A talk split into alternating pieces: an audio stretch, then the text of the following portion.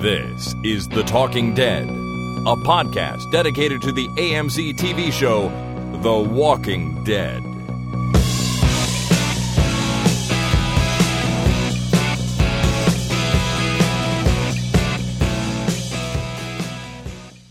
Hello, everybody. My name is Chris. And my name is Jason. And this is The Talking Dead number 96 for Monday, November the 19th, 2012.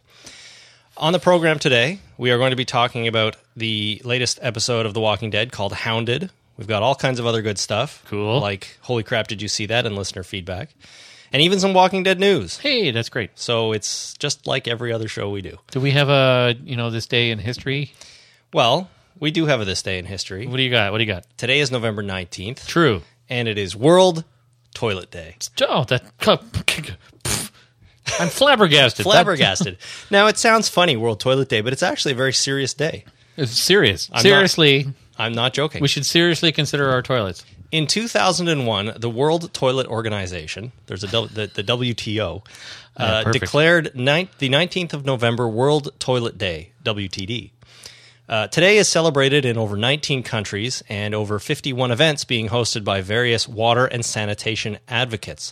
The TWO created WTD to raise global awareness of the struggle to, that 2.6 billion face every day without access to proper, clean sanitation.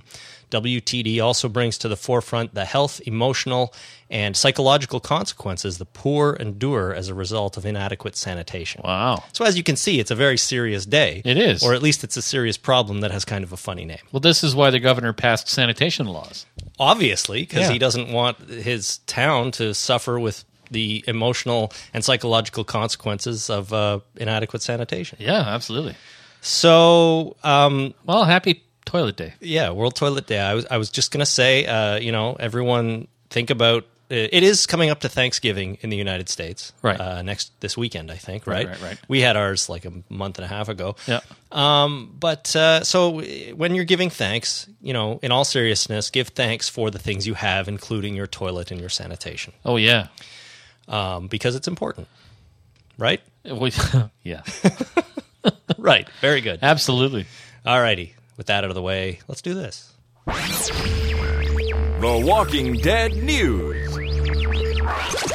Okay, we have two items in the news this Count week. them. Count them. two items. The first one is our regular segment of the ratings. And this is, of course, the ratings for last week's episode, which was number five.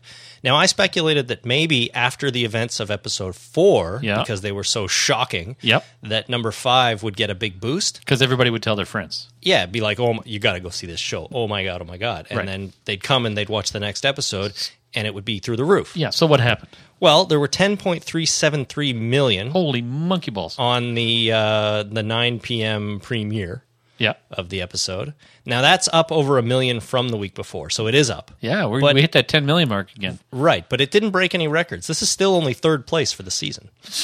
So you're just spitting all over things today. Yeah, I got a spit guard on my microphone, so I'm very happy about that. Yeah, except don't do it too hard. I'm across the table from you. Well, I you know I'm right in front of the mic, so I could I could move aside from the mic, sort of like this, and then you're in trouble. and then I'm in trouble.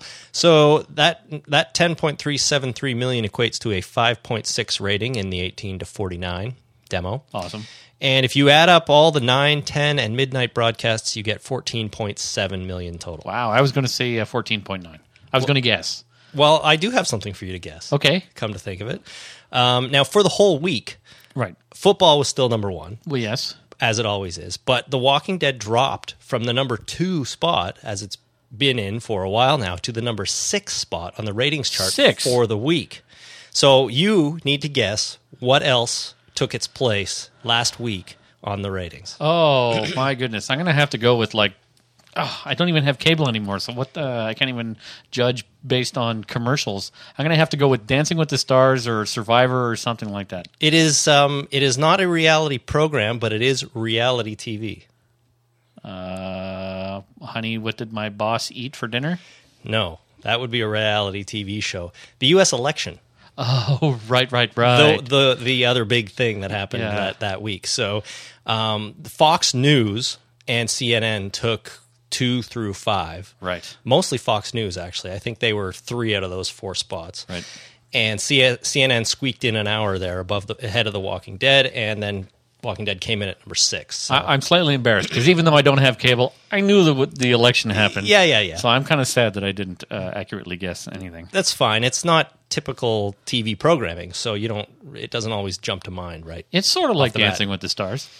I guess It's electing with the head, the leaders of uh, political parties. there. You go. Why not? If they put it on every week, the rest of TV would be screwed. Yep.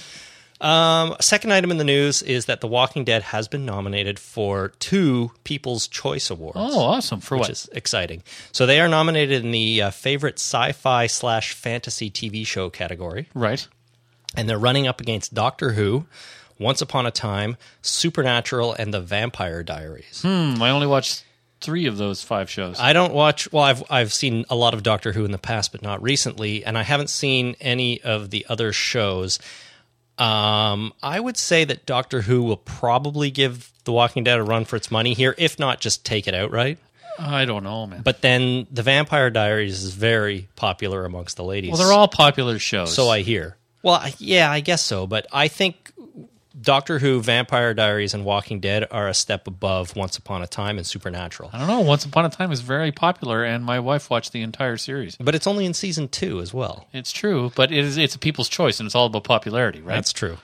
so, uh, And Supernatural's been around forever. I don't know anybody that watches it, but I guess some some people. I do. know one person that watches it. We watched one episode or maybe two for One. our Lauren Cohan spotlight. Yeah, that's true. Uh, yeah, I, I think Doctor Who is the only thing.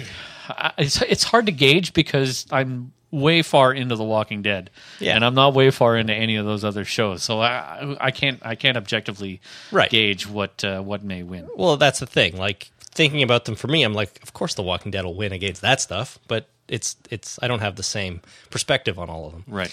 But it's also nominated in the favorite cable TV drama category. Oh. So that's a big category, and here it's running against Burn Notice, Leverage, Pretty Little Liars, and White Collar. Um, I have not seen any of those shows. No, I In don't even fact- know. I don't know what White Collar is. In fact, I've never heard of Leverage or White Collar. Yeah, Pretty Little Liars I've heard of. Yep. Uh, Burn Notice I watched most of the first season, but the female lead in that irritated me so much that it, we couldn't continue watching. And even though uh, what's his name is in it, Bruce Campbell. Bruce Campbell. Uh, you know, now that it's in its fifth season, I might give it another chance. Yeah, I've always meant to watch Burn Notice, to be honest with you, but there's just always been something else to put on before it. So, so, sorry, what else we got? We got uh, Pretty Little Liars, uh, Leverage. What's Leverage? I haven't the faintest. yeah, and White Collar. That sounds know. interesting. Actually, I'm gonna might look that up because uh, uh, White Collar could be a uh, well. Let's just. Could be a crime show, White Collar Crime, I haven't the faintest idea. uh, about, you know, ta- uh, l- bankers evading their taxes and stuff like that. You see that that I could get into. Um, well, yeah, I mean it, it, it does allude to white collar crime. yeah, of course. I don't know, but and don't forget these are cable TV dramas, so these aren't major networks. That's why some of these we don't know. But interestingly, it's not against Mad Men or Oh, that's true. or um, True Blood. Breaking Bad, or True Blood, or any of the other or or uh, that show that um, I don't like very much. Oh, Game of Thrones. You know, oh, okay, Don't please don't write an email about that. I've taken enough abuse for not really liking Game of Thrones. right. Uh, But none of those are there, which is strange. So I don't know if for some reason they don't qualify, but whatever. The Walking Dead is, and it's against this stuff. So Okay, so uh, Neil McCaffrey, a con man, forger, and thief, is captured after a three-year game of cat and mouse by the FBI with only months left. Blah blah blah blah. So it's uh, white collar crime. Uh, he probably teams up with the FBI to help ca- capture other or, or catch uh, other white collar criminals. so you're gonna go check it out now. I think. I'm totally checking this out. All right, good. Well, you can let me know how it is. I don't know anybody in the cast list. Well, there are a million categories for the People's Choice. That's just two of them. But if you want to vote, you can go over to peopleschoice.com and submit your votes in one or all of the categories. You can go vote for The Walking Dead or, I suppose, anything else in these two. I did g- go over and vote, and I voted for The Walking Dead. I'm just saying. Good man. Yep, Good man. It's a popularity contest. absolutely. And I'm throwing in my two cents. Yeah. Uh, the awards are broadcast on January the 9th on CBS. Uh, I, I won't be able to see that. I don't have cable. No, I'm, yeah, but presumably someone else out there does, so they might want to watch it. Yeah. And I'm, I'm planning on completely skipping January the 9th. You are, right? Yeah, well, there was a plan for a long time. It's not because of this. It's just I'm just going to skip that day. All right, fine. I don't need that day. You've never skipped a day? Who knows what day of the week it is? It's a Wednesday. Oh, all right. So you're just going to not do Wednesday. That particular Wednesday, I'm just not doing. it. I'm skipping that day altogether. All right. Maybe I'll do, skip January 26th. There- That's your birthday. Yeah, I know. Don't I- skip well, that, but man. I'm not going to skip the birthday part. Maybe I'll skip the going to work part. Uh, that, that's not skipping a day. That's you know embracing the day. Oh, okay. You're right. That's doing something better that No, day. skipping the day is just not getting out of bed and don't d- don't do shit. You know what? I can't. I don't have that luxury with kid, kids in the house. They don't let me skip days in bed. if they make you get out of bed, just break down crying. They'll let you go back to bed. Believe me. Yeah, I don't think so. They'll probably start crying. See, it all works. All righty. Let's uh, move on to our recap of this episode. Hounded. I know he's got he's got the voice there, man. So this is our recap of number six from season three, Hounded. Hounded. Our cold open starts with Merle, Tim, Crowley, and Neil uh, in the forest hunting for Michonne. What's Neil's last name? I don't know. I forget now. Me too. Did you write it down? no, I didn't write it down. Merle had they trouble said it like saying it. seven times in the show and tried to. It's like uh, no, I got nothing. I, I'm going with Neil, uh, even though, well, Crowley, I assume, is the guy's last name. Tim is Red Pants Guy, what you got? What have you got in your pocket? right? And Merle is Merle. So they're out there hunting for Michonne. They find a bitergram, Yeah, which is the term coined by Merle, and it's it's arms in the shape of a G. Yep. Uh, some other body, maybe arms in the shape of an O or legs. legs, legs, in the Legs. shape of the O. Yeah, and and a back, And the a back. torso. So Go it back. says go back. Neil figured it out. Smart Neil. Yeah, Um, so they're standing around having a you know chat about the biter gram, and suddenly Michonne jumps down from the trees and immediately t- kills Tim and Crowley. yep. Gone. Red pants guy. He's on like three episodes. He had one line and he's done. Now we'll never know what he had in his pocket. Like, Never. there's not a chance in hell. Nope. You're gonna I- have to I, don't make even it know up. if it, if it was a uh, a production issue, and uh, for that particular shot, uh, he had his phone in his pocket, and they were taking photographs, and he said, "Go back and do that scene again, and take your damn phone out of your pocket." You idiot! And Maybe- then he did, and that's what made it into the show. And it was only the photograph where he had something in his pocket. Maybe it was like his mic battery pack or something like that. I don't know. Yeah. So my uh, obsessive compulsive disorder, uh, specifically about this particular item, whatever Tim, what have you got in your pockets? Had in his pocket, I will never know. Nope. Ever, ever, ever. I'm writing him a letter. And he's dead now. Write him a letter and find out. Uh, so Tim and Crowley are dead right off the bat. Uh, she runs off after that, and uh, Merle grazes her leg with a shot. I think it went through her hip. No, I think it got grazed her thigh, didn't it? Uh, it was somewhere around there, but later on, I was looking for it to find out exactly what that wound was, and I thought there was a hole in the front. I thought it was a through and through near her hip. Okay, that could be it. Um, it was hard to tell really exactly where it hit her, but in in, in any case, it caused a limp, and she wasn't quite as mobile as she was before. Seemed very ouchy, regardless. Yeah, yeah, for sure. You, well, you don't want to get shot, even grazed with a bullet. Probably no. doesn't feel that nice. No, it had nothing to do with guns getting uh, hit. Even you know, getting pistol whipped is something I definitely don't ever want to have happen to me. That might even be worse than getting grazed in the leg. I don't know. getting punched in the face with the butt of a gun. I don't know. It's it's not good. It's Uh, just eith- not good. Either way, steer clear of guns. Uh, Merle chases her, and we go to the opening credits. When we come back from the credits, the camera is panning through the prison. There's dead bodies everywhere. We get the feeling that we're following Rick's path of destruction through Yep. the prison. And we can hear Rick talking to a female voice on the phone. Mm-hmm. So we're right back into this. Last episode, we left off with him answering the call. And now the voice is on the phone saying that they are somewhere safe. Rick asks the voice to take them in, but the voice says she has to talk to the group and says she'll call back in two hours and then hangs up. right. And Rick is like, What's going on? We need to come and be with you people, even if it's a thousand miles away. We need to find you. Um, everyone else is in the prison eating lunch or breakfast or a meal, I should say. A meal. Uh, Rick comes in and basically he's all business here. He just gives some orders and doesn't really say hi to anybody.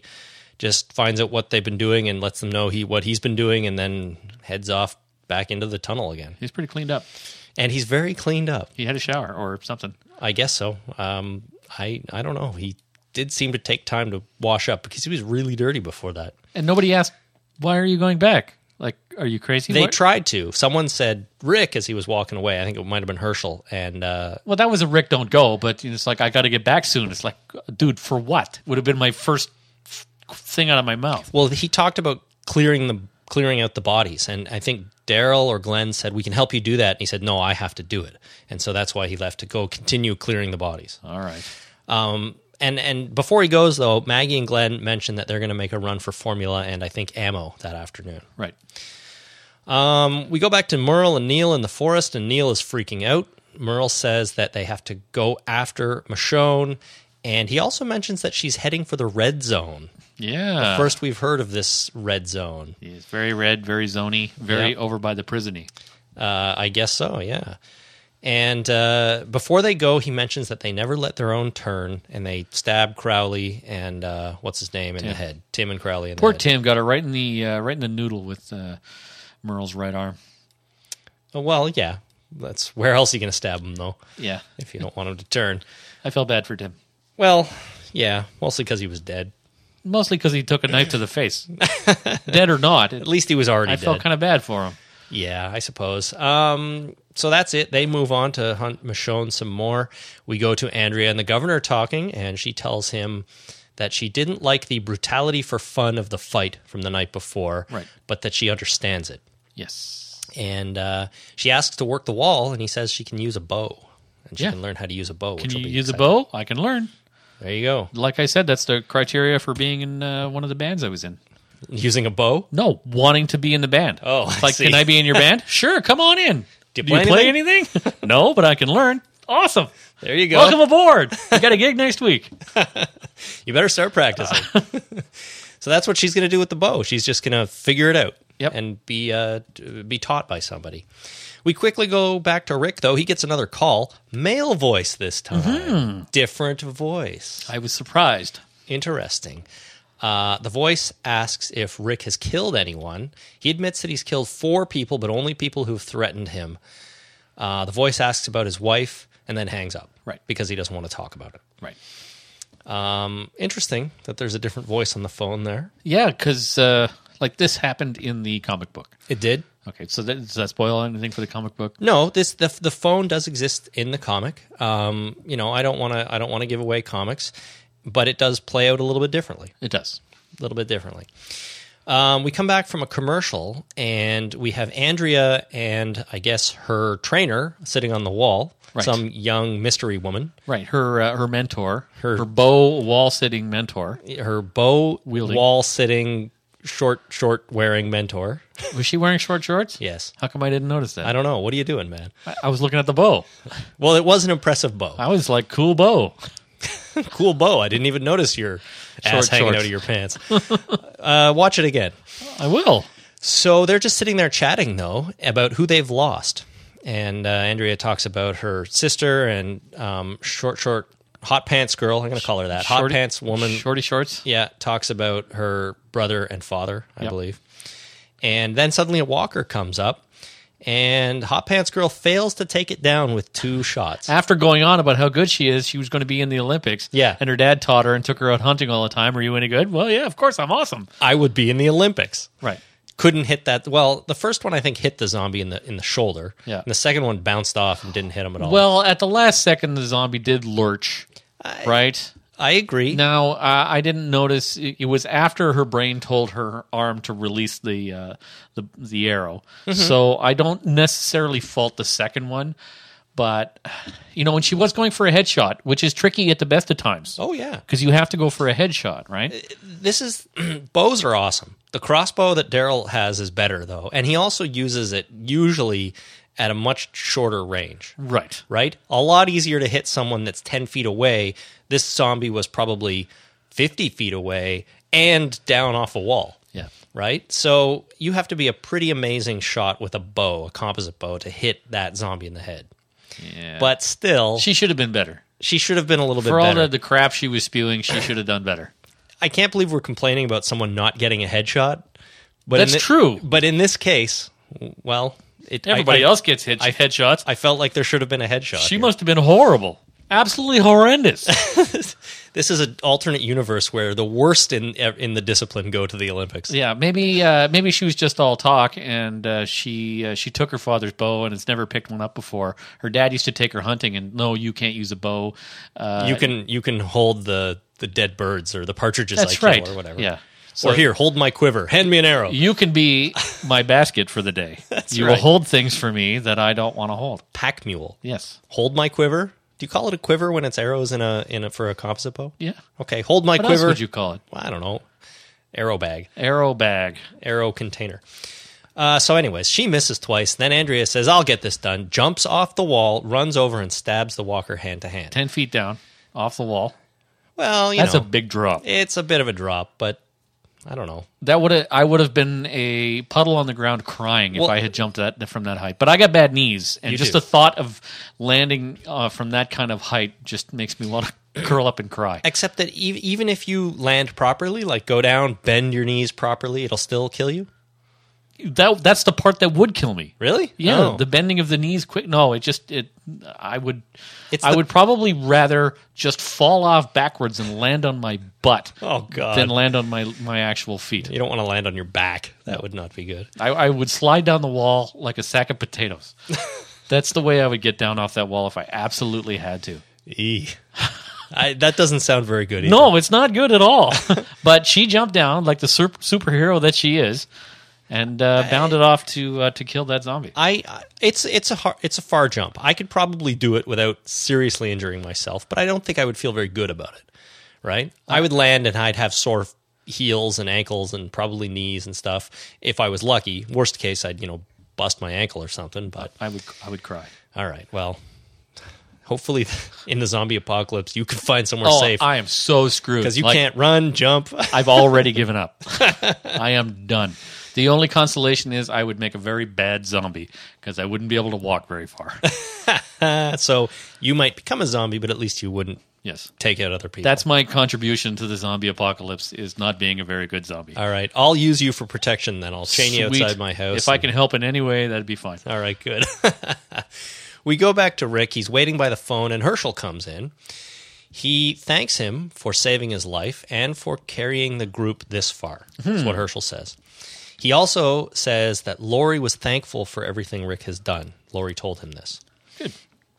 And uh, then Rick tells him about the calls he's getting, which, uh, which is good, I think. Um, Weird. I wasn't expecting that either. N- no, I wasn't really expecting it because one of the tropes of TV shows is that characters never tell each other important information. Right. If you ever watched Lost, you know this all too well. Yes. Nobody ever said anything. I love the show, but nobody ever said anything of value to each other. Oh, and by the way, there's a hatch. yeah. You know? By the way, I saw a smoke monster. You know, it's uh, whatever. Sorry if we just ruined Lost for somebody, but I don't think so. It's been a while since Lost has been off the air. It has. But Hersh, uh, but Rick tells Herschel about the calls, and Herschel offers to wait with him, but Rick says no, no, no, no. And I'm Herschel can clearly see that Rick is imagining things here. I think. You think? I think so. Well, because you pick up the phone, there's no dial tone. He did pick up the phone. All he heard was nothing, or but uh, static. So I think He heard Herschel. static. he did, but static is not a dial tone. No, but it's something. It's electricity flowing through the lines. That's true. So in theory, the phone was functional. Are you sure he heard static? Yeah. Well, I I heard static. I think they were implying that there was static on that line. Interesting. 'Cause Yeah. There's no other power in that building because they shut the generator off. But then the power comes from the phone company for the phones. Right, your power can go out and your phones will still work. Not For the a while. Well, yeah, for a while. Um, at least where we live. I don't know if I assume that's the same everywhere, I right? would assume, yeah. the sort of more of more advanced features of today's modern phones don't work, but the actual line is available. Yes. So I, I don't know. There was some static on that line, but Herschel. i- It seemed clear to me. Sort of came to realize that this phone isn't really working, and I think Rick is imagining things, and I'm just going to let him deal with his stuff for now. And uh, Herschel kind of nods awkwardly for I don't know what felt like 30 seconds, yes, Rick. and then decided to leave. It. Uh, I it got to was- go lie down. Yeah, exactly. It was it was weird. He seemed a little out of it. Um, Yeah. we go to a commercial and when we come back, Merle and Neil are in the forest again. Michonne sneaks up on them again. Yep. And she slashes Neil, but doesn't kill him, and then fights with Merle. And suddenly, walkers are all over them. So okay, so Merle uh, disarmed her He did with Okay. his with his arm knife. with his arm knife and something else. He had something in his left hand. I think it was his gun. It was his gun. yeah. Uh, Yeah, so he disarmed her. She fell, on, like jumped on her back Mm-hmm. after that, got in close, and looked like what was supposed to have been a kick to the groin. Yeah, she booted him in the nuts. Yes, but that's not where she booted him. She booted him in the leg, close to his. It was just a I don't know. Uh, he went down like he got uh, booted to the nuts, but uh, the shot did not show that. Okay, well, that's a little nitpicky, It's a little nitpicky, but but I, I agree. Um, you're right. It it wasn't quite perfectly in the crotch, but you know, I mean, in the heat of the moment, it might be difficult, and like with people moving, it might be difficult to actually kick someone there. And I think kicking someone in the upper thigh probably hurts a fair bit too, with like that heavy boot on. yeah. I, so I'm. I, it may not have had maximum effect, but Yeah, it we're was gonna, this probably- Michonne that we're talking about probably effective. She should have hit him in- right in the square in the nuts, right in the square nuts. right in the square in the nuts. Anyway, he goes down, and then zombies are all over the place. That's right. Um, he's got one on top of him. He do, uh, Merle does. Michonne uh, crawls to her sword just as the zombie is getting to her, spins around, slices, and the zombie's intestines and guts pour out all over her so it, it empties It- its cavity. onto, Onto her, her. like chest. Yes, It was disgusting. it was pretty gross. It was gross. Um, I don't know. This might have been this week's like gore moment, Yeah, which we've been getting every episode. can it you seems imagine like. how bad that would have smelled? Oh God, so nasty, and like I, it went in her mouth, and like Yeah. you could sell, you, you could tell even the actress was kind of grossed out about that scene than very, I. very nasty. I probably didn't smell that bad in real life. No, Like but the- but uh, just the smell of like decayed. well, I'm sure it didn't smell that bad, Intestines. but it's still disgusting. Like in the moment, I mean, I'll go make up some, you know, how about I go mix up some bloody chunky sausage and pour it all over you? I haven't had dinner. Doesn't sound too uh, appeti- appetizing. It's pretty gross. Yeah, so um, she's got guts all over her. Neil then saves Merle by taking out the zombie that's on top of him. And uh, Merle gets up and stabs one up through the chin. Yep. It was awesome. Pulls a Merle. That's the Merle move. That is the Merle move, the chin stab. Yep. And he can do it without even looking. yes. Um, so we go to Daryl, Carl, and Oscar searching through the prison. They are clearing out some of the lower levels they said earlier in the episode. And Daryl tells Carl the story of how his mother died. She was smoking in bed, it started a fire, and she burned to death. Yeah. There was nothing left, and he said it didn't feel real. And then Carl says, I shot my mother. I ended it. It was real. It felt real. It felt real. Um, this whole moment I thought was, you know, a little bit of a weird story for Daryl to tell Carl, considering everything that had just happened. But I thought it was a nice moment between the characters. It was. I mean, it was a bonding moment. I lost my mom. You lost your mom. Mm-hmm. It's a real bitch. yeah, it's it sucks, and it was a bonding moment, like you said. And I think um, Norman Reedus said in an interview that you know Daryl thinks of Carl like a little brother, Yep. kind of right. He's not a father figure to him like Shane was, but he's little. br- He's like their brothers, little brother kind of thing. I get that. Yeah. And and I think he said that that uh, you know Daryl is kind of like a grown up who's a bit of a kid, and Carl is a kid who's a bit of a grown up. True, he's, he's had to be. So that's sort of brought them to common ground somewhat. Right. I think that's interesting. It was It a, is. it was a nice scene, even if it was a bit of a weird story to tell a kid who just shot his mom in the head. right. So we go over to the governor, who's sitting at his desk writing hash marks in his journal. Mm-hmm. He's just writing those hash marks. Just- Don't know what they mean, but he's putting them in there. Well, I kind of get this, and on a little bit of a level. When I'm stressed out, I tend to do things like doodle, right? I'll uh, I'll doodle or I'll I'll do things that uh, it's my obsessive compulsive disorder again. It's just it's organizing things, right? Right. So the doodles I'll do, and and the more stressed out I am, the more of these doodles I'll I'll do. Mm-hmm. So in a post-apocalyptic world where your brain just kind of goes snap, I can kind of see this. I don't think it would uh, manifest itself quite in this manner for me, but uh, I, I kind of understand that obsessive, just doing Right. something to ch- just organize something, to have control over something, just to.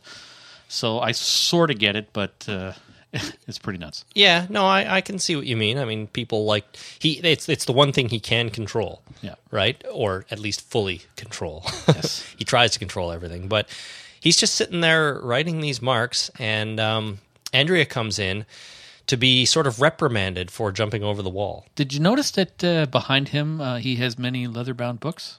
Many expensive leather-bound books. It sure looked uh, like he has uh, quite the setup there. I'm going to uh, I'm going to speculate that those books were there when he moved into that apartment, and Yeah. uh, he's just sort of adopted them his them as his own. I just think it's neat. It is neat. He's got some fancy art on the wall too, which uh, we'll get to in listener feedback a little bit. Cool. Alrighty, so what happens? An- oh yeah, Andrea comes in. Andrea comes in, and she's like, "Yeah, I know what you're gonna say." And he says, "We don't go over the wall," um, and uh, and and he says, "We don't need you to work on the wall anymore." He basically takes the privilege away from her. Well, and deservedly so. Well, she Like she again, broke the rules. It's a perfectly, in my mind, a perfectly reasonable response to what happened. I can't trust you on the wall. The rule is you don't jump off the wall. You broke the rule. You don't go on the wall. You're done. You you had your chance. You you blew it. Now you can go work in the mines. That's right. Um, before they're done talking, though, she admits to liking the fights, but not liking that she liked it. Right. and uh, they agree that she's starting to like the governor. It was this whole scene. uh, It didn't work for me very well. No, it was a little awkward. Like I don't know how quite how they got to. Are you saying that I like you or whatever that was? It, Yeah. it didn't quite get there yet for me. No, I don't think so. Um, I had a lot of problems with the Andrea governor stuff in this whole episode, but there's even more of it later. So, um, bottom line is they they talk about that about how she starts to like him. We go back to Merle and Neil in the forest. They're talking about going home, and uh, but Neil really wants to go after Michonne. Yeah. And Merle's like, no, no, no. She's going to the red zone. We've injured her. She's as good as dead. Let's let her go. Um, and Merle wants to lie to the governor and tell him that Michonne is in fact dead. Right. But Neil says, nope, don't want to lie. So they disagree, and Merle kills him. That's what happens when you dis- disagree with Merle. It is. Uh, don't disagree with the man with the spiked hand. As soon as he opened his mouth at the beginning of this episode, I knew he was dead. Well, here's the thing about this episode, and I posted this on our Facebook page right after. Um, does it feel to anyone else like any new character, any sort of mi- new minor character who gets a line on this show is toast? Yeah, pretty much. You know, Tim, Red Pants Tim finally had a line and he's dead. Uh, Crowley may not have said anything, but he was introduced and he's dead. Yeah. Um, as soon as he, yeah, the second, his- second he said go back, I'm like, oh, he might as well be wearing a red shirt. Well, exactly. Might as well have been wearing the red shirt. These are the red shirts of this show. And it's not the first time that it's happened. It's like, Yeah. y- you know, even the, the five prisoners they introduced at the prison, three of them are killed in the, like 10 minutes later. Yeah, but we have two that are still alive. We do have two that are still alive. One not in the episode. He was off doing something. We- working on the generators, Daryl said. Right. That was Jasper. Yes, Axel. Axel. Jasper Someday, slash Axel. someday we'll get a Jasper. someday. Uh, but but I just feel like they they you know they go out with four people from Woodbury, and you just know none of them are coming back except the main character. And I wish they wouldn't do that. Well, Michonne's got to take out a crew, right? You can't just have, uh, you know, them going out hunting Michonne and then Michonne gets away and then they go back. It's got to be a thing, right? It's got to. Be, uh, she's got to, uh, even though Merle lied about it ultimately, uh, she's got to uh, co- make them co- uh, pay for something, right? She's Yeah. got to make them pay, uh, and then she's got to pay. It also develops Michonne's character too. Shows that she's ruthless. Yeah. she will. Um, you know, she will not hesitate to kill those who who are not on her side, for lack of a better way of putting it. Right. Um, and she killed a living person too. Two of She them. did, yeah. Uh, she didn't just kill zombies. So that it, I mean, I, I get that that sort of develops her character in a little bit uh, of a way that you couldn't do otherwise. But still, I just wish some of these characters would become more than just fodder. You know? Oh, they will. Well, not We got some people Not in Woodbury Tim. that's that's still kicking around. We do. We got uh, the pregnant lady who we haven't met yet. Yep. Oh, and, and I guess Julie the greeter didn't uh, di- hasn't died yet. No, she That- hasn't died. that we know of. And we got introduced to uh, Short Pants Bow Lady, Oh yeah, you're right. Short Shorty Short Bow Lady. She didn't die. No, but I bet you she will. I don't ha- think we'll ever see her again. Honestly, Yeah, maybe. Andrea's not on the wall anymore. That lady's on the wall. She's done. I think I don't think we'll ever see her again. personally. That- I don't know. I it occurred to me that she could be someone who has appeared in the novels slash or maybe the comic books, um, but we didn't get her name in this episode, so we don't really know who she is. But I, I just had a feeling they might be introducing another one of the sort of secondary characters. But in that case, she's probably going to die. So I don't know. I don't know. Um, we go to a commercial. So Neil's dead. We go to commercial. We come back. Michonne is in the forest. Walkers approach. She reaches for her sword, but they just pass right by. Right. Because she's covered in gore. She's covered in gore. it is the gore effect. Yeah. That's what I'm calling this. She is camo gored. Camo gourd. That's better. uh, we go to Rick. He gets another call. We get a different female voice now. Yeah. Different from the first female voice. And she uses Rick's name. And he questions her, and then he hangs up. Strange phone calls. strange phone calls. Michonne limps into a town, and while she's hiding, she sees Glenn and Maggie drive up on their supply run. They get out of their car, and Maggie remarks that it's a beautiful day, and they have a quick kiss before Glenn goes into a building to get some supplies. They open the door and birds fly out. Birds fly out. And then we get this weird shot from inside the building looking out at Maggie, who doesn't come in, but she's talking to Glenn, who's gone in past the camera. It was a weird shot, I thought. She's on Overwatch. She doesn't go in. Well, that makes sense, but you'd think you'd get her perspective looking into the building.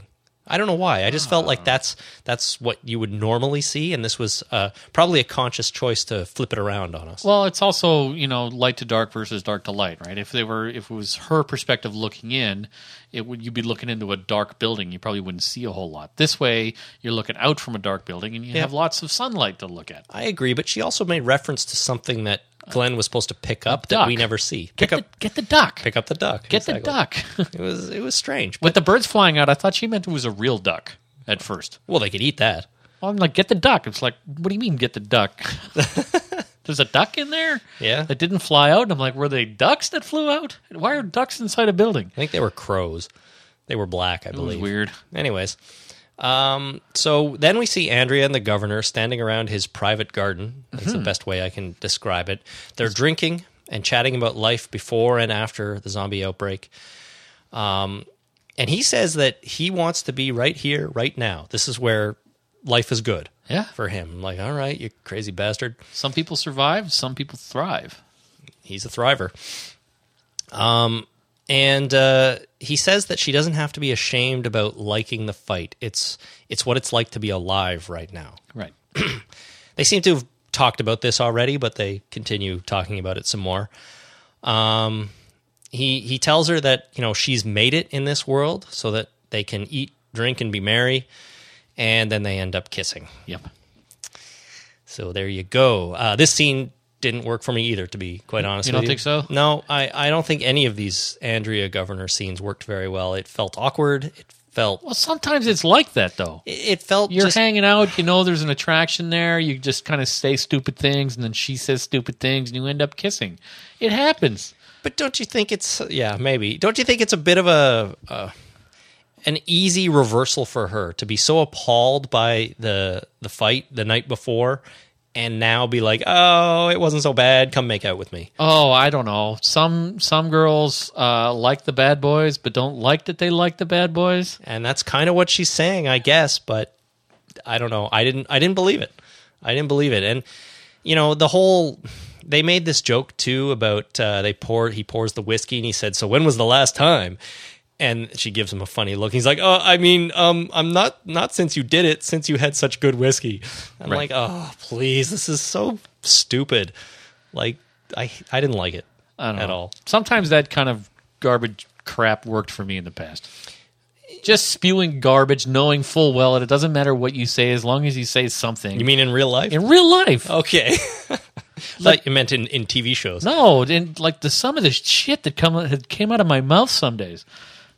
Well, For some reason, sometimes it worked. A lot of times it did not, and it was just awkward crap, and it just went nowhere. to, I I just felt like the writers were just ham fisting in this this this uh, goofy little awkward moment to try to portray that these people were feeling an attraction and it was kind of uncomfortable for them. No, I have to agree with you there. In real life, there's a lot of awkward crap that people talk about that end up, and people get together all the time, even though there's just garbage that comes out of their mouth. Right.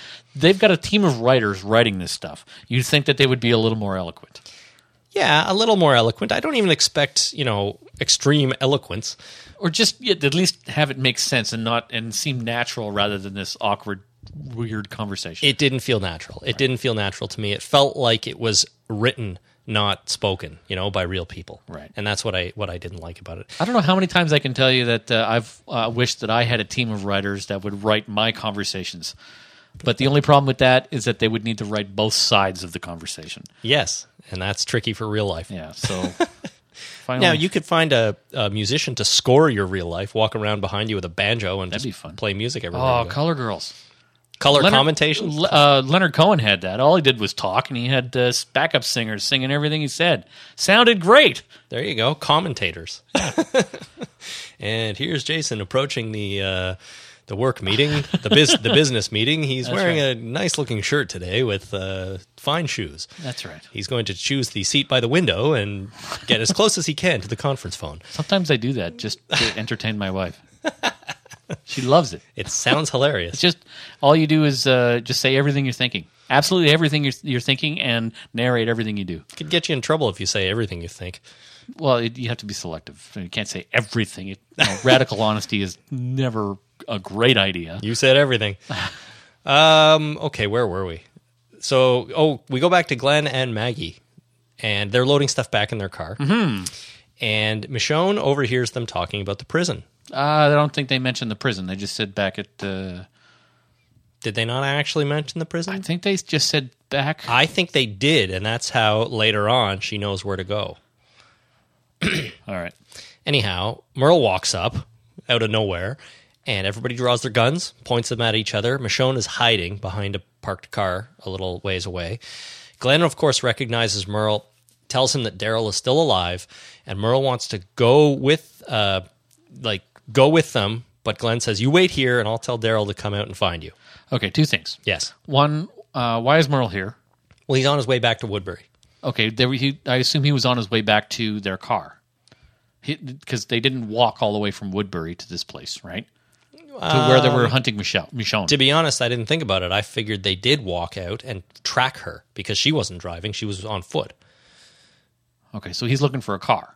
he's looking for a car or he's going the wrong way because you think Michonne wouldn't be going back towards Woodbury. She'd No, be Oh, she's going, going, away. towards the red zone. right. So, So- what's he doing? He's looking for a car in the red zone or towards the red zone. Yeah, I guess so. Well, I don't know. I mean, it, it, it doesn't make sense. If he was going to walk back, you'd think he wouldn't go- be anywhere near them anymore. Exactly. Why is he here? Right. So he's there. I don't know why he's here. Okay, so and the second thing is, uh, let me give uh, all, all the listeners a piece of advice. If you and a buddy have uh, firearms and you're pointing it at somebody who is potentially dangerous, spread out.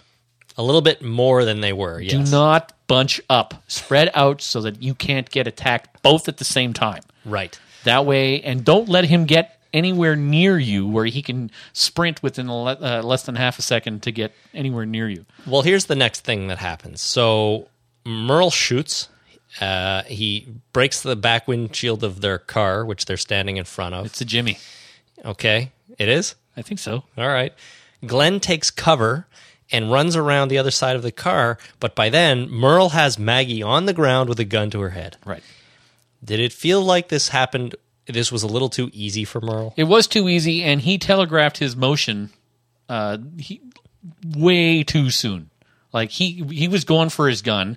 Uh, in my opinion, Glenn had enough time to go back to the prison, make a sandwich, eat it, come back, and then stop Merle from uh, sh- taking a shot. Okay. Um, I, I see your point. It did seem like, you know, Merle, you know, took some time to take that shot. And, but then when, you know, when he did lunge towards them, I feel like he, it, it basically happened instantaneously for him to get Maggie on the ground oh, with, yeah. with the gun.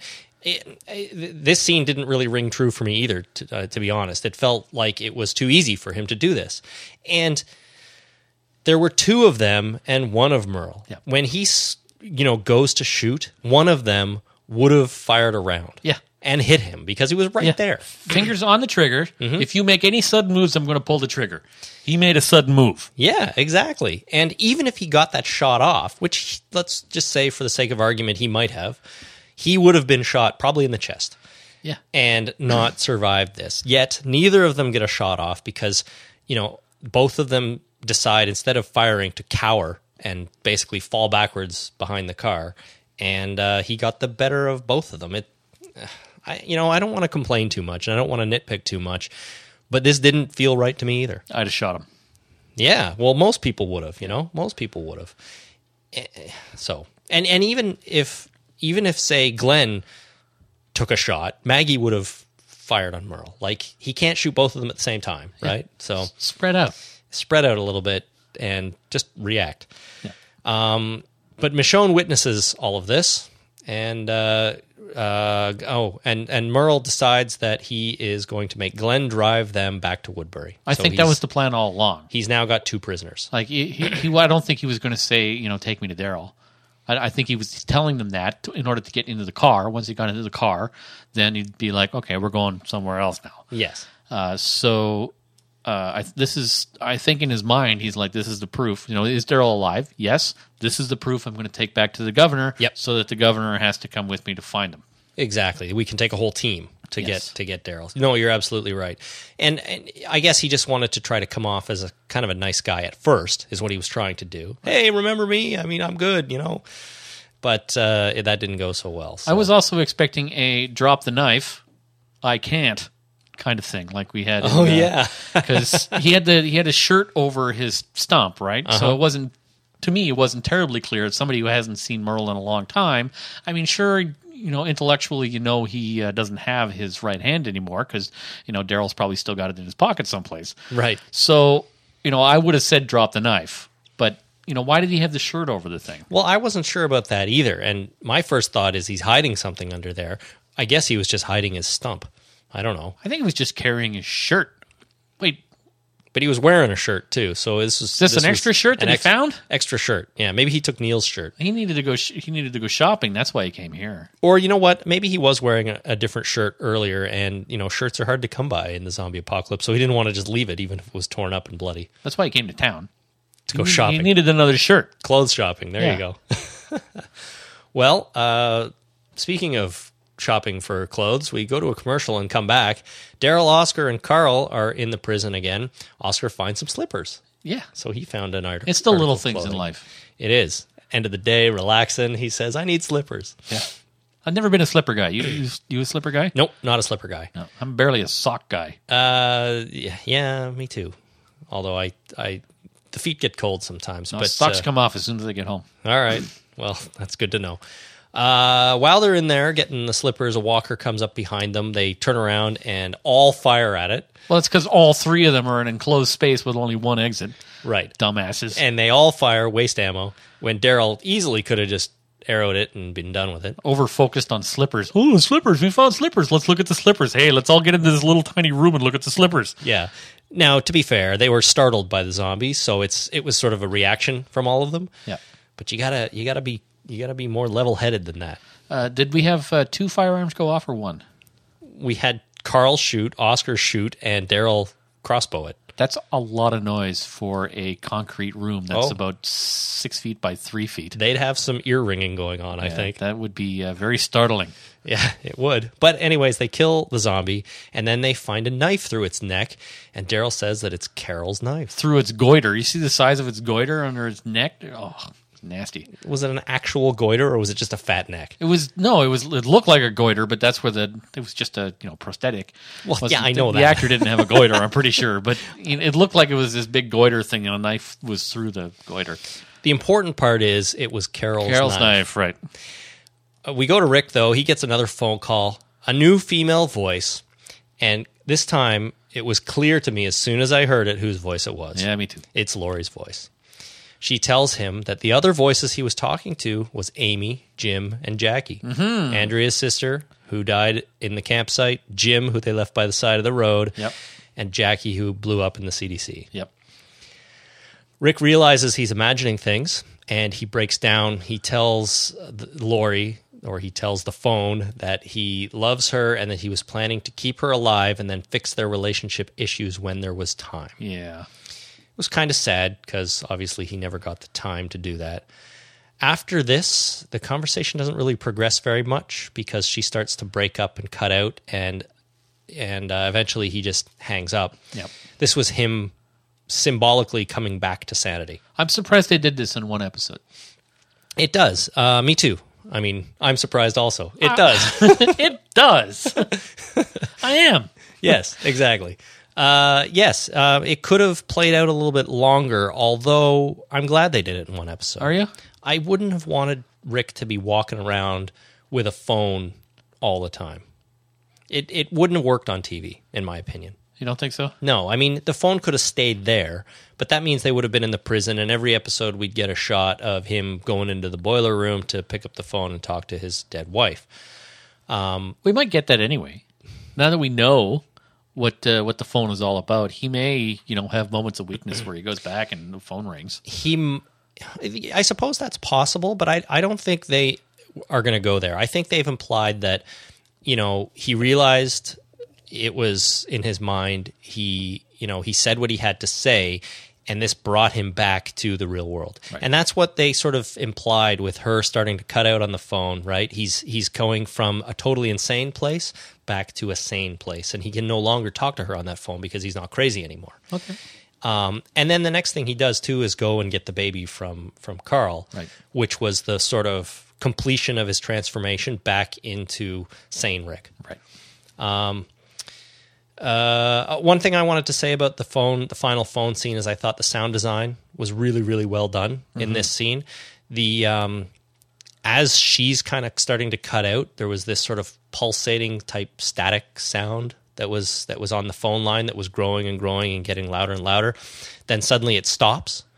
He's sane again. He hangs up, and then some pipes creak in the cr- in the prison that sort of sounded like the same noise pattern that was on the phone. And I thought it was really really well done, as if it was cool. just like the prison talking to him, you Yeah. know. And I really thought it was pretty cool. Neat, neat, neat. We cut back to the governor. He's now in bed with Andrea. They have done the deed. Giving her the advanced class. He's giving her the advanced class. Knock on the door, and it's Merle.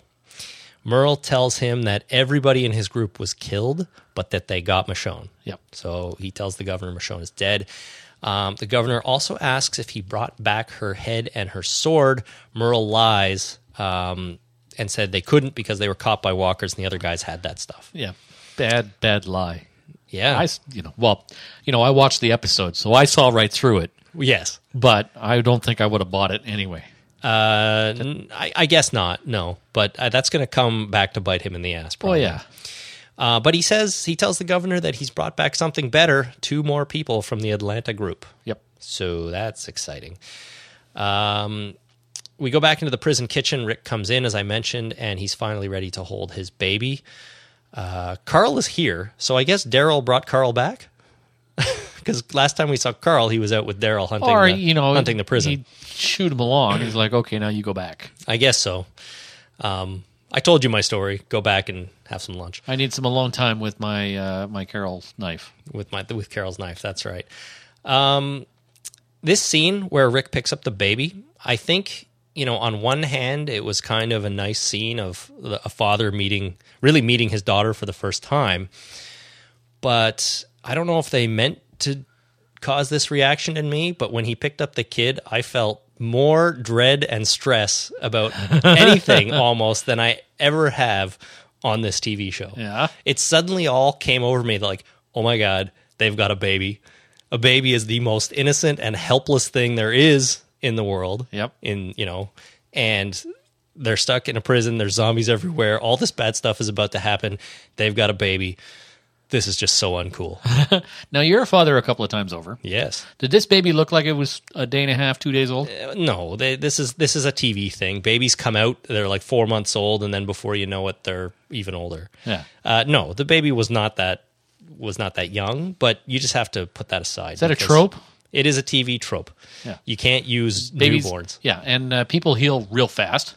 Yes, that's right. Uh, uh, what's his eyebrow? Sad Santa Claus. There was uh, he's up and about quite a bit for somebody who had his uh, leg emergency amputated. like not three days ago. Yeah, and you know? and spending that amount of time sitting up is uh, would be very painful Mm-hmm. because uh, that puts a lot of blood pressure on the wound, and that would be uh, exceedingly that's painful. why you keep it elevated. Yeah, lie down, Yes. old man. Well, sure. So people heal really fast. Babies are never as young as they should be.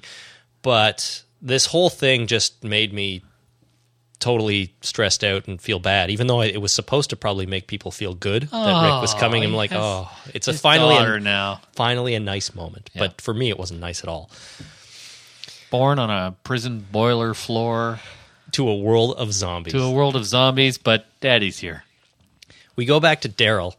He's now sitting in a prison hall, stabbing the floor. Yep, and uh, a nearby cell door is banging. This They is saw- one they saw it earlier. They saw it earlier. That's right. And he found Carol's knife, so I think he realizes what's in there, and he is expecting to find zombie Carol in there, right. and he's psyching himself up to go in there and put her down. Right. Now, when he when they first saw this, and it's like, ah, it's one or two. They don't have much fight in them. I'll come back later and deal with it. It's like, well, Daryl, what if it's a possum or a squirrel or something? That's potential food inside that door. I don't think he would have left it. And you don't leave a zombie behind you. No, I agree. If he really thought it was a zombie, you you take that out. But I guess he thought the door was wedged closed enough with that body that it wasn't getting out of there. We'll come back for it later. Anyway, I guess plot device wise, they kind of had to. they needed this, right? So they hear the zombie earlier. Now he finds Carol's knife and he's like, "Oh crap, that's that's her. I'm gonna have to go in and kill her." So it's it's his friend, and he doesn't want to do this. So he's sitting there psyching himself up. He pulls the walker out of the way, opens the door, and it's living Carol. Yep. it's not dead zombie Carol. No scarf. no, no scarf. So she either She went back and dropped it. she went back and dropped it, or it's gone somewhere else. I don't know. Um, I'm glad to see her alive. Yeah, absolutely. I think most people probably are glad to see her alive. Yep. I don't think her character had reached its full potential in the show yet, so good good to have her back. its conclusion. That's right. Uh so he picks her up and he carries her out. We cut immediately to a scene of Rick carrying the baby outside the prison. Yep. Um, nice, I don't know, nice editing, directing, production here where they cut from, you know, Daryl carrying one character to Rick carrying the baby. Yep. I fully expected Daryl to walk out a different door carrying Carol and everyone would like have a nice happy moment. New baby, Carol's found, everything's great. Yeah. But that didn't happen. No. Instead, Rick sees something off in the distance What's that? what's that over there? is and that? he he hands the baby to Carl, walks down towards the fence, and we see Michonne standing outside the fence amongst the walkers. With a basket full of baby formula. Yes, Powder. She brought the f- powdered formula that uh, Glenn and Maggie found, but left there when they got abducted by Merle. Well, that was nice of her. It was very nice of her, and this is why I th- I'm pretty sure they mentioned prison, um, because she knew where to go. Right. Um, and I guess she saw baby formula like, oh my god, they have a baby. I need to deliver this to them, or the baby will go hungry. Right. So And she needs help herself. she does need help. She's been shot in the leg Mm-hmm. or somewhere. And the episode's over. Yep. So there you go. Michonne shows up at the prison. We've had a uh, a character location swap. Yes, we have. It's a two for one trade, though. It- yeah, it's pretty bad. But you know, Michonne had the baby formula, so it's uh, You're right. fair trade. It was a it was a fair trade. Michonne and some baby formula for Glenn And Maggie. And Maggie. um, and you know what? The Rick and the gang at the prison might have actually even won that trade when you think about Michonne and baby formula. I don't know. It's, Rick and Maggie just stand around doing it all day. Or Glenn. li- uh, sorry, Glenn. Glenn and Maggie lie around doing it all day. Right. Sure, they dig graves and go on supply runs, but really, I don't know How useful It's, are it's they? hard to you know gauge fair trade when people get exchanged in this manner. if this Uh, oh. was Taken prisoner versus just kind of showing up with baby formula. okay, take the prisoner aspect out of it altogether. If this was, um, some sort of uh, game or sports thing where there actually were trades, I would make this deal. If this was, if I had a fantasy Walking Dead league. And we should start one. Yes, we should. and I had Glenn and I had Maggie on my team, and somebody else had Michonne and a basket of baby formula on their other team. I might make that deal. I'm just saying. That's harsh. Now that I think about it, That's I think, harsh. I think I would make that trade. You know, trading people's lives here.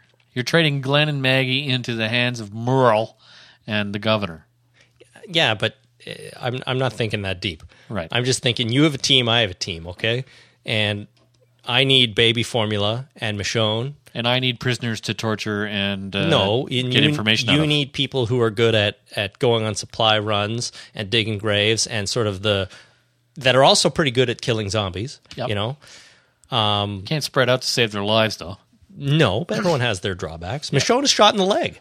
I mean, that's, That's that true. takes her down a notch right there, at least temporarily. I think it's a good trade.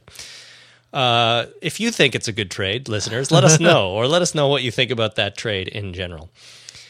So that's it for this episode. Overall, pretty good episode, except in my opinion for the Andrea Governor stuff. Yep. it bothered me, and I I am really looking forward to that whole thing ending somehow, whether it blows up in a massive explosion of awesomeness or They get married and have kids. or they get married and have kids and ride happily after after into the sunset. Whatever, I just want it to be over. Whatever, okay, and I'm pretty sure it will in the next two episodes. you think so? Yeah, I think so. My prediction for the next two episodes is that our cliffhanger for s- episode number eight before the hiatus will somehow be related to these two groups coming together, or or that will be the point at which they come together. Right. And we got that's to our pull the cliffhanger. trigger on uh, the governor being a down and out bad guy. Absolutely. Um, we've got some some feedback about people who don't uh, quite see it the same way you do or we do. really Uh, so we'll get to that in a minute. cool. I look forward to that. There you go. Before we do that, though, we are going to take a quick break to thank our sponsor. Uh, so, as I said, we've got listener feedback coming up. And before that, we're going to mix it up a little and do Holy Crap, Did You See That? Really? First. So, stay tuned. We will be right back.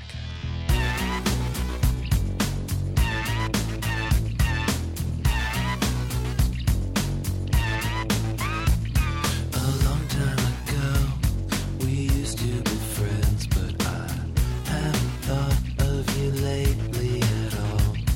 If ever again, a greeting I send to you, short and sweet to the soul I intend. Ah,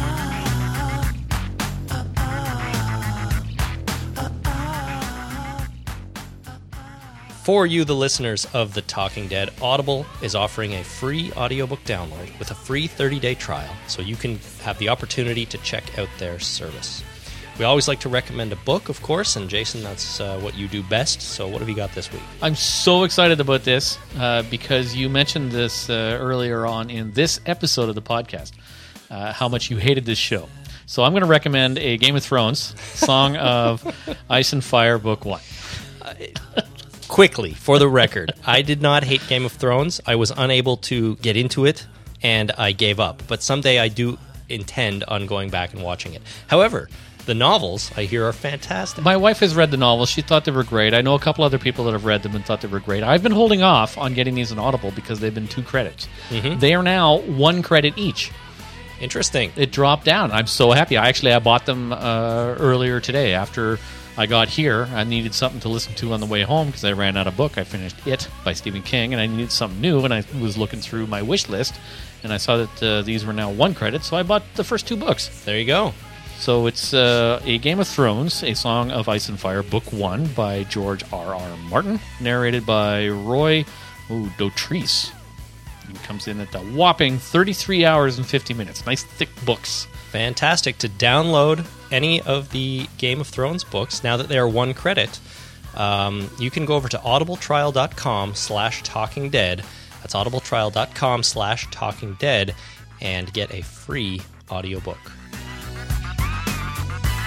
A long time ago, we used to be friends, but I haven't thought of you lately at all.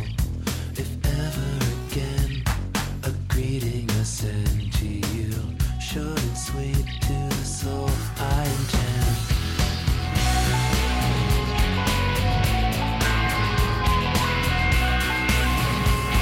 We used to be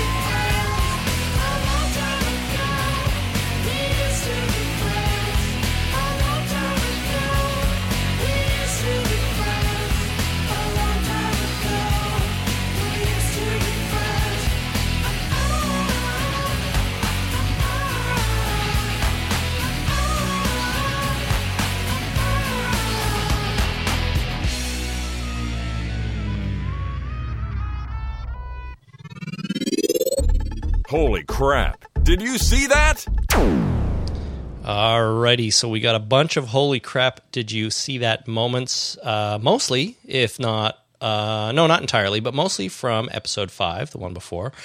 Uh, we're going to do those ones first. First of all, a call from Patrick in Oregon. Hey, my name is Patrick Ferrari uh, from Albany, Oregon, and um, I'm a week behind. But um, my holy crap, did you see that moment? Was um, I know a lot of people. I knew a lot of people were going to say that um, Michonne going kind of ape crazy on those uh, zombies was their holy crap. Did you see that moment? But uh, mine was right before she laid into them. She smashes the lock off, walks back, and then has this super like evil grin on her face. This like I've been waiting to release this out of me for a while kind of moment. And I just man, that was my holy crap. Did you see that moment when she just had that grin on her face before she crushed those zombies? So thanks. Keep up the great work, guys. Uh, love your podcast and uh, can't wait um, every Monday till it comes out. Awesome. Thank you, Patrick. So, uh, Michonne's sheer joy at being able to kill zombies. Yep. She really likes the fight, and she likes that she likes the fight. Yes, and she hadn't done it for a while, so Yep. she needed to she needed to kill something there. Yep. Uh, next That was a good moment. It was a really good one for sure. And then what it led into with her just absolutely decimating those zombies was awesome. Yeah. Next one comes from Craig in Georgia.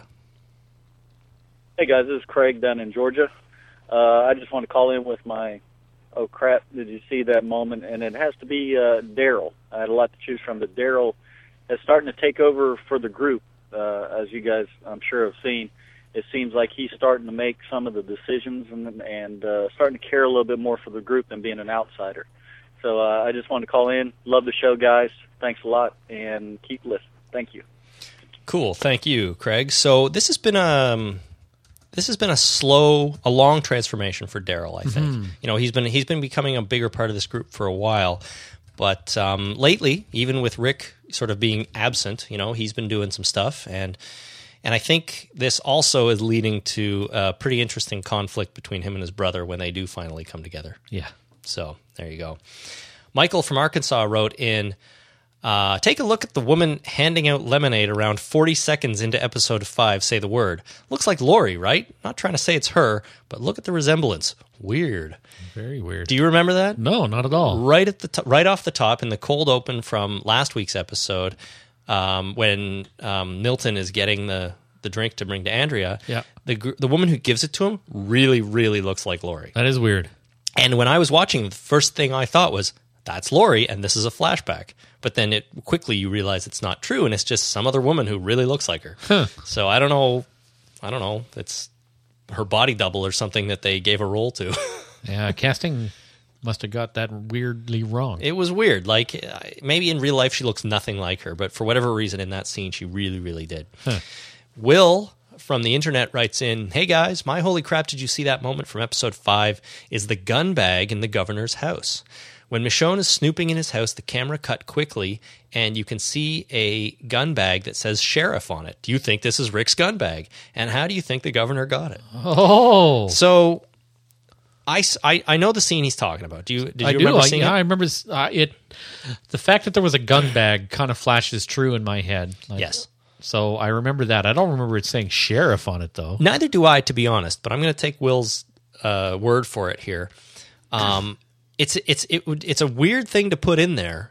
If in fact you know, b- based on the fact that in season one there was such a big deal about that sheriff gun bag, they had to go back and get it. Yeah. And now all of a sudden, uh, there it is. Wait, did they go back and get it? They went back and got it, and they went where back is to it? get Merle too. But they got the gun bag and not Merle, and then Merle steals their van. Remember in season one? Yeah. But they have the gun bag, as far as I recall. So it didn't make it out of the farm, I don't think. No. Um, but for some reason, the governor has a sheriff gun bag now. There would have been a sheriff in this little town before the apocalypse, And he would have had a bag of guns. and he probably would have had a bag of guns. So it could just be, you know, the previous sheriff's gun bag. Interesting that they specifically showed it in the episode, though. So I wonder Yeah. if it's going to come back and be like Rick will be like, "Hey, you got my bag, thanks." Thanks for the gun bag. Yeah. Uh, Mark from the Real Jersey Shore writes When, after being lectured about law and order, Love that show. Michonne whirls around and within a second snatches her katana and holds it to the governor's neck. Her lips are quivering, but the blade is rock steady. I love that. that was pretty cool. Uh, Yeah, it was cool. Richard from London writes The governor's choice of decoration includes a painting of Caravaggio's Bacchus, the god of wine and intoxication. Oh, Dionysus. If there's only two things you need to know about Caravaggio, it's that he was a hothead who ended up murdering someone in a fight and had to go on the run. But also, Bacchus is usually depicted in revelry. What's different about Caravaggio's version is he places him less in revelry, revelry than ill looking and green around the gills. A hint about the governor, tea, and intoxication? Oh, maybe. I, I I I apologize if I'm pronouncing Caravaggio or Bacchus incorrectly, but I think I got those pretty close to correct. Um, anyways, I went and looked up this painting. It's an interesting painting of a sort of pink-faced young muscular man sitting with with a robe draped half open with some wine and and and uh, fruit in front of him. Yep. And uh, yeah, it's it's an int- it's a neat painting. Uh, I didn't know anything about it, of course, before Richard emailed in, but uh, there you go. I, It's I'm looking at the uh, copy of the painting right now. It's very good. Dionysus uh, is the Greek god of, um, you know, just revelry and Partying? wine. Partying. He's, he's the party dude, and uh, he's always been of interest to me. So this is uh, this is this is really really interesting. all right. Well, you should read up on it. Uh, Read uh, read the Wikipedia entry for this painting. There's some interesting information about the painting itself, including the fact that in the the glass of wine that he's holding in the painting, Yeah. there's a tiny reflection of the artist sitting at his easel painting the painting. Wow. It's meta. It's very meta. I, I thought it was interesting. So if you have any interest in art, you probably already know all about this painting, but me being a complete buran, I uh, Is that a did not. word? Yeah, it means, uh, um, you know, like low class, sort of uneducated boob. Is, what is it? Czech? Uh, yeah, it might be. I, I don't know if it's specifically Czech, but it, it maybe it's just Slavic. Well, you know, low class, uned- uneducated boob kind of rings true for me too. So There you go. Buron, buran, buran. it's like a luddite. Uh, it's like a luddite, exactly. Okay. There you go. I am not a luddite, unfortunately. Okay. I'm, I- you know, I'm talking on a podcast right now. right. I'm not a luddite. Alrighty. So interesting art, very cool. Uh, Vinny from Cincinnati sent this email, uh, sent this call in, called this call in, I should say. And uh, this is about last night's episode. Hey, uh, Chris. Hey, Jason. This is uh, Vinny calling from Cincinnati, Ohio. Hey, I was just calling. I'm going to give you my what? Uh, geez, what is it? The uh, holy crap! Did you see that? Did you guys see Herschel when um when uh, uh Rick was was uh, telling him about the uh, phone call? Herschel asked to stay. Rick said no. Watch that back. Herschel had like a mini seizure at the table with his eyeballs. It was awkward. Just watch it back. What the heck was going on there? Yo, and what else? What else is up with that Woodbury man? It's like a lame soap opera there. Well, you got the prison scene. It's all dark and gloomy. Then you go to Woodbury, and it's like watching Days of Our Lives. I don't know. These writers need to cut that out and let's get back to the zombie apocalypse. All right, I love the podcast. Keep it up. And again, this is Vinny from Cincinnati. Bye. Thank you so much for calling in, Vinny. So, kind of two points there. The first off that Herschel does something weird right after Rick uh, says he doesn't need to stay in the boiler room. Eyeball seizure of some kind. Well, it was more of a head nodding seizure. Like I noticed it in the episode, and then I watched it again, and I saw it again here when we were watching it before recording this. And yeah, he does something weird with that head. It's like he's thinking about something, and then he makes a decision. He's like, "Okay, I'll leave." You know, it's it it was bizarre. Scott Wilson is probably drunk. Well, poor Scott. Sorry. Uh, and then uh, you know, and, and a, s- a secondary point there that we got a little bit too much days of our lives going on in Woodbury. I completely agree, but we have some more about that in listener feedback, so we'll talk about that then. Woodbury's a little bit idyllic, I Oh, That's a think. great call. Noah from Kentucky writes First off, Michonne's dispatching of the governor's men. Second, the fact that I could tell that the voices on the phone belonged to Amy and Jackie. Third, Andrea's bare legs. Good job, governor. And finally, the look on Rick's face when he sees Michonne. So he had a whole bunch of uh, That's a lot. Holy craps! There, um, he Noah. Just uh, as a side note here, also asked if we have any Talking Dead T-shirts available, Oh yeah, which we just might sometime in the near might, future. Rabbit, we might. We, we may, if you for whatever reason want to walk around with our logo on your chest. Um, you may soon have the opportunity to do that. Not promising anything, but you never know. just in time for Christmas. Too late. I just promised. Knew you were here for a reason. Tyler from the UK writes in My holy crap, did you see that moment was when Michonne reveals herself to Merle and the other three hunters with him. The way she kills two of the men without hesitation was awesome. It's the first time I've actually said holy crap aloud when it happened. Nice. And related to that, John in Atlanta says Michonne cut a live person's head off, which I mentioned before. Yep. Uh, John says my wife played that back and forth on our DVR about ten times. Nice. so obviously, John's wife likes to see decapitations. That's the only thing I can glean from that. exactly. Finally, uh, Mike. I guess from the internet, since I didn't write down where he's from, writes in, it was when Michonne sliced the walker across the stomach and all its guts and intestines slowly poured out onto her Ick. Ick. also extremely gross and also a little bit holy crap. That was probably the one single gore moment from this episode, even though they're putting in two or three these last couple. yep, yep. So there you go. Thanks to everyone for sending in their holy crap, did you see that moments? Please uh, keep them coming and uh, send them in for future episodes. Now it's time to do listener feedback. Listener feedback. Before we get into the feedback this week, there's something I want to mention, and that is regarding last week's episode and the whole Lori's body being eaten by the zombie debacle, Right. if I can call it that. Uh, just to recap briefly, you and I had major problems with that scene and um, sort of dismissed it as being one of the poorer scenes in that the show has ever sort of put to air Right. a lot of people. We got a lot of feedback about this scene. Some people agreeing with us, many people disagreeing. Um, people with various theories and uh, various additional information that they wanted to pass on. Way too much feedback to properly go into on this episode of our podcast right here. It would be you know hours long so we're definitely going to get to some of it i think some of the things have been cleared up somewhat already strictly by having another episode of the show already um, for example, I think it's clear now that uh, Carl did in fact shoot his mom in the head. There's no question anymore of whether or he at did least or not. he's still sticking to his story. okay. He's sticking to his story, but I I don't think there's really any question that he did and he did not did or did not shoot her in the head anymore. So that kind of thing is now resolved. But there's still lots to talk about with that scene. You know, even if it's just whether or not we believe it worked as a scene or not. So we do have lots of feedback on that, and um, and we are definitely going to get to it uh, probably over the hiatus. I think we'll revisit this this scene and some of the feedback we got. So thanks everyone for sending it in. Really, really appreciate it. And uh, I apologize that we can't read it right now on the on the show, but we certainly will in the near future. Right. And uh, have a full on discussion about it.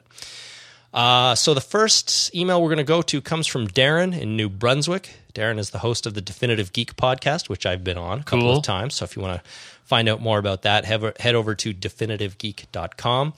He's kind of calling us out on saying that the governor is not evil, and he says he found out where the National Guardsmen were and guns them all down in cold blood, then has the chopper pilot beheaded after he told them. I can see being untrustworthy of rape gangs and some other groups, but these guys would have been decent guys probably still probably still doing their duty after everything else went down the crapper. Um so what I have to say about this is that I don't think there is any question that the governor is an evil guy, but the audience perspective on the TV show is different than the character's perspective, at least some of the characters. Andrea does clearly does not think, does not believe that the governor is an evil guy. Well, he's right. The governor has definitely done some evil things. Mm-hmm. Right. Uh, but what I, I think I agree with you when I mean pull the trigger on being an evil, evil dude is, you know, be that to all the characters. Yes. You know, the only one that really distrusts him at this point is Michonne. Mhm. Right. So I, I think, yeah, it's it's it's touchy, and I, I understand that that line is gray and uh, not exactly squarely drawn in the sand. Yep. But, uh, I don't think uh, I don't think he's an out and out evil guy to the our main characters yet. No, and that, and that's the point. Like, well, Merle and Milton may know that he's evil because they're in his inner circle and they know everything he does. But Merle is kind of doing what he thinks he needs to do to continue living and be a part of Woodbury. Right. And let's be honest, Merle probably isn't the most moral character in the world either Well, no. right? Um, Milton maybe is more so. We don't know him as well, but Milton, I get the feeling has a you know better idea of what the governor is really like and has some reservations about it. Right. Right. Right. Us as the viewer, though, we know he's a complete evil, you know, character. Some bitch. Yeah, but uh, certain people, certain other characters don't know this yet. And I think they're going to get there pretty soon about, you know, revealing the full extent of the governor's personality to everybody. Right. Right. Right. Uh, alrighty. Danielle from California sent in this call. Hey guys, this is Danielle calling from California. Just calling back to the holy crap, did you see that moment for you, Chris? And unfortunately, I have to say, when I saw Sophie, the name Sophie on the wall, I actually did think about Daryl and his attachment with Sophia and how he was such an integral part of looking for her and just the disappointment uh, when it found when they found out that she had turned zombie into her now with this new little baby. I think that they were kind of throwing back to that and that how he got so attached to uh, the little ass kicker at the end of him wanting to protect this child because of the child that they couldn't find that, that they lost. So I think it actually was kind of pointing to Sophia, and they couldn't make it so obvious, so they chose the name Sophie. But that's your daughter's name. Very cool. Thanks, guys. Have a good one. Bye. Yeah, so um, when you saw the name on the wall, is the first thing you thought of Sophia? No. No? But well, I'm. You know, I know your daughter, Well, and I know how you spell her name. right. The, the the shocking part about it for me was the spelling of the name because it's an unusual spelling and like I said last week, we've met tons of Sophies since mine was born and none of them have ever spelled her name that way and then this show comes along and there it is. but um, I totally get the fact that they were, you know, sort of not so subtly trying to call back to Sophia on the show and just say, "Yeah, remember her?" I mean, she was uh, she was a very tragic character, and you should all think about that, Right. Yeah, that makes sense. I mean, the first thing I thought of was your daughter, and like, hey, that's weird. right? and then the second thing was probably Sophia in the barn. To be honest, not until we talked about it. Huh. Interesting.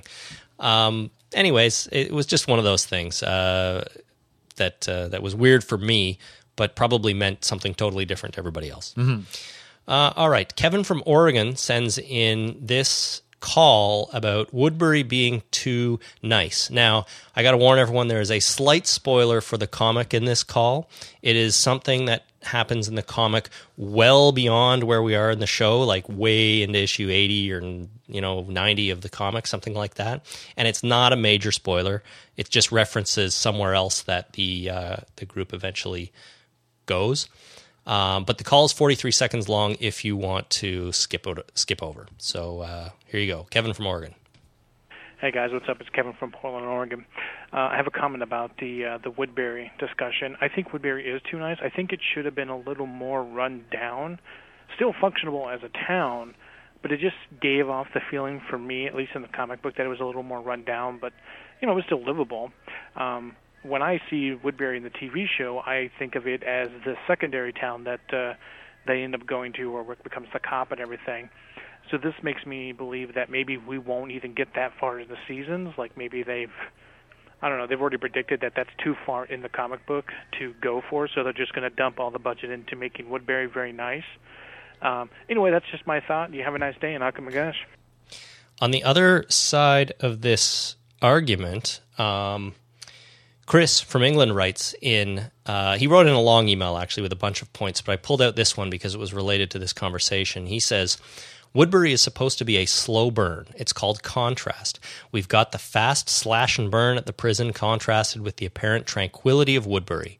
Um, now he now Chris in his email goes on to detail uh, each episode of the show that has scenes of Woodbury, and he says, "I know that people are worried about the whole farm thing, but there's a big difference. The last last season we didn't cut to something else. It was farm, farm, and more farm. In terms of screen time, I'm not sure we've even had two full episodes worth of Woodbury yet. It's working so far. If we get to episode 16 and they've not moved on, maybe we can start to worry." Right. So Kevin was kind of saying that, yeah, it seems way too pleasant there, and Chris from England has the other uh, side of the coin where it's just kind of a slow burn that's all going to blow up in our faces at some point. What do you think about this? Is Woodbury too safe, or is it just safe enough? I don't know. I think they're both right. How is that possible? I don't. I'm not really sure. Pick a side, man. Uh, It does seem like it's very Pleasantville, but I think it's in contrast to the prison, so I understand it. Right. Do you think if the prison wasn't there, or the prison wasn't nearly as horrific, you would you would think that Woodbury was just way too pleasant and and nice for everyone? Or is it or is it the fact that everything at the prison is going so much to shit, whereas Woodbury everything is going seemingly so well, um, that it it does actually balance itself out nicely? I, I, I'm not sure. I, uh, I ca- I agree with the premise of the question. All right. Uh, so it, uh, you know, I understand that the prison is is dirty, it's grimy, it's gross, and it's going to get better.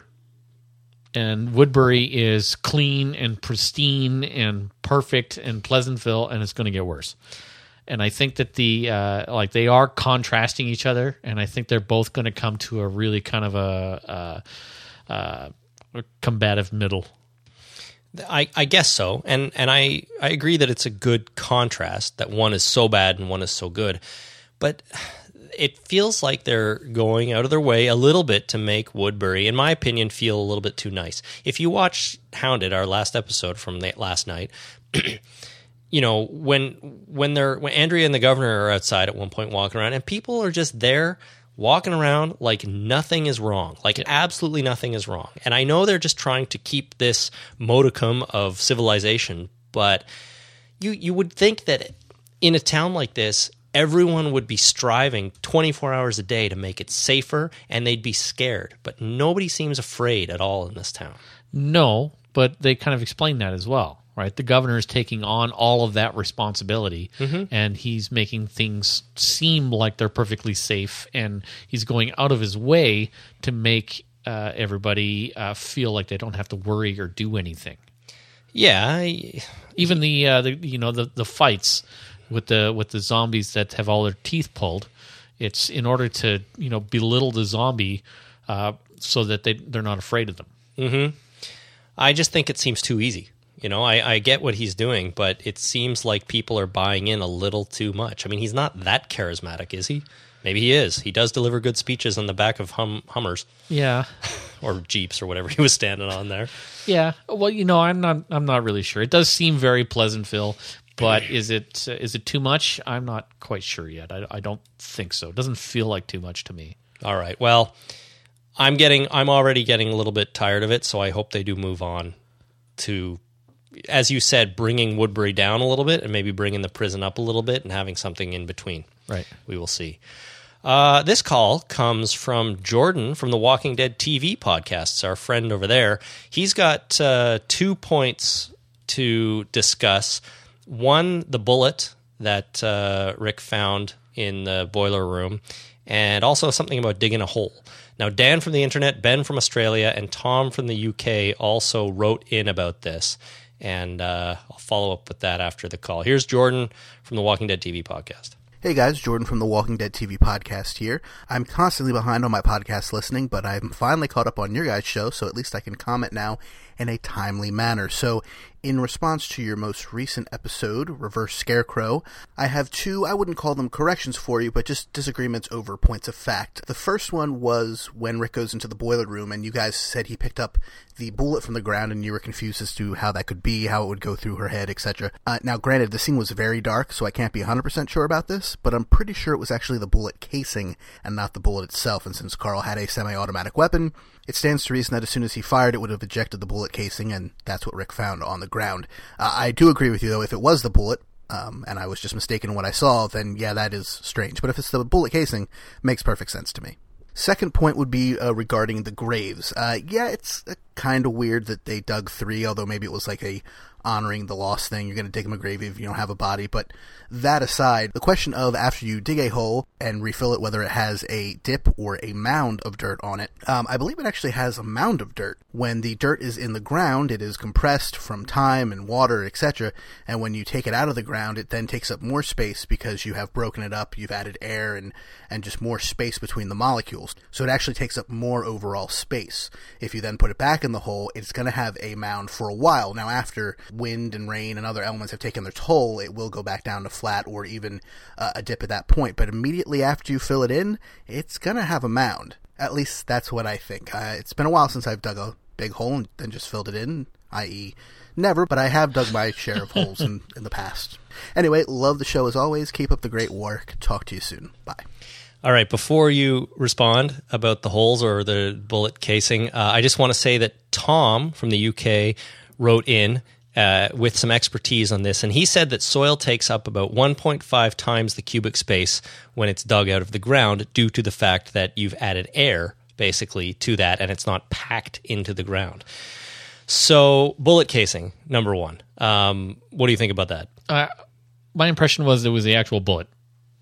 Okay, I'm you know I'm I'm I'm willing to concede that uh, you know I saw the scene twice, and uh, I wasn't paying that close attention, but it sure uh, seemed like the bullet to me. Now, dumb firearms question for you here. Yeah. Do all guns eject a bullet casing? Uh, generally, yes. Not all.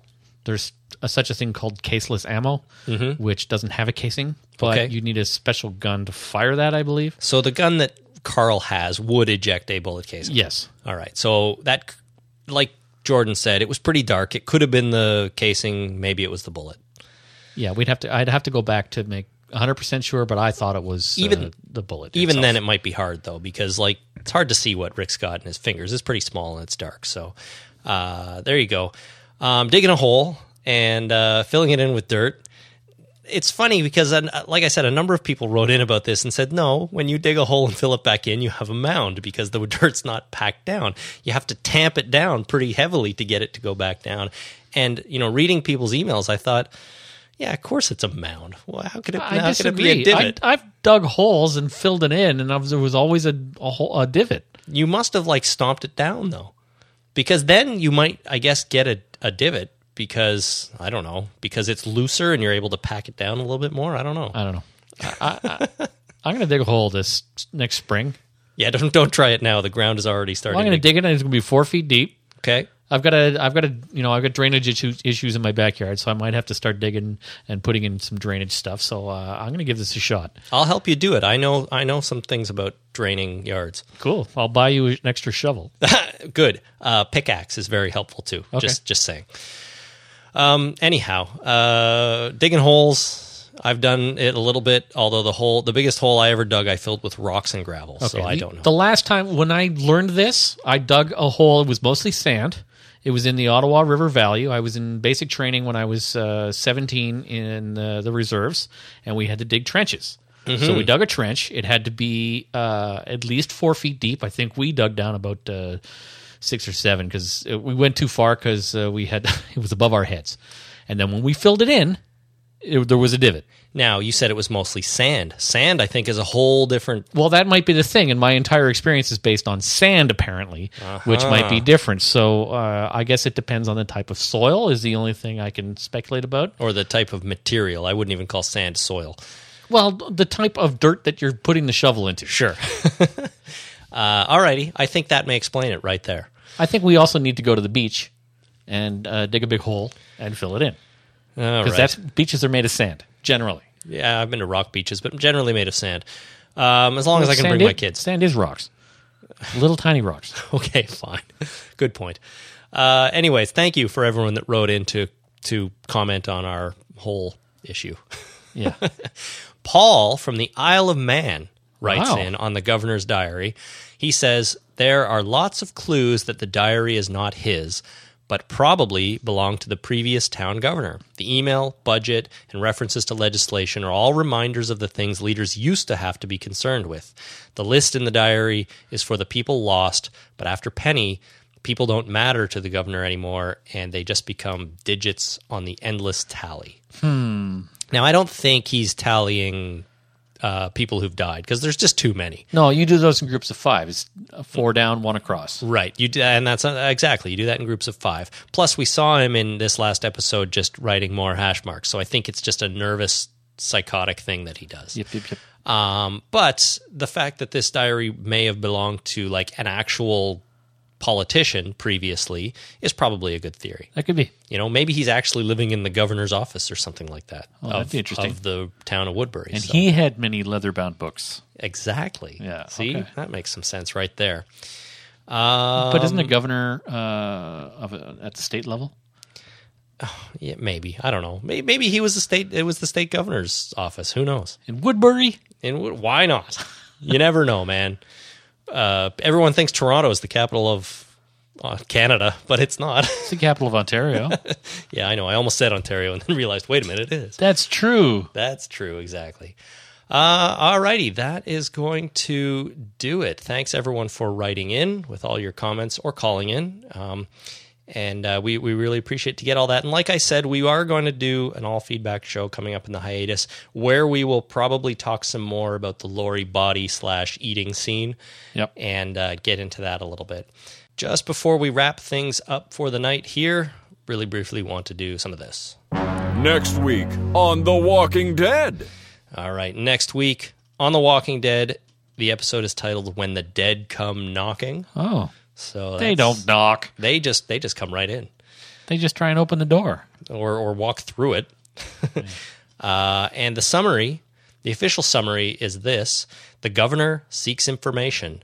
A new guest at the prison forces Rick's hand. Oh, Michonne. So Michonne is the new guest. So that, that's why I didn't really have a spoiler warning here because there's really nothing to spoil about this. Um, but uh, yeah, that's next week, uh, next Sunday night at nine on AMC when the dead come knocking. Mm-hmm. We will of course be back the Monday night after to break it down and discuss it, read your feedback, and do all the stuff we do here. Um, until then, if you want to contact us, I highly recommend you give our Zomb line a call at 1 866 483 ZOMB. That's 1 866 483 9662. Or you can find us on Twitter at Talking Dead or on Facebook at facebook.com slash the Talking Dead. Finally, the best way or one of the, well, the best way to email us is talkingdeadpodcast at gmail.com. Um, great. So uh, that's it. That's it for this week. We'll be next, back next week, everyone. Till then, my name is Chris. My name is Jason. Thank you for listening. Ciao.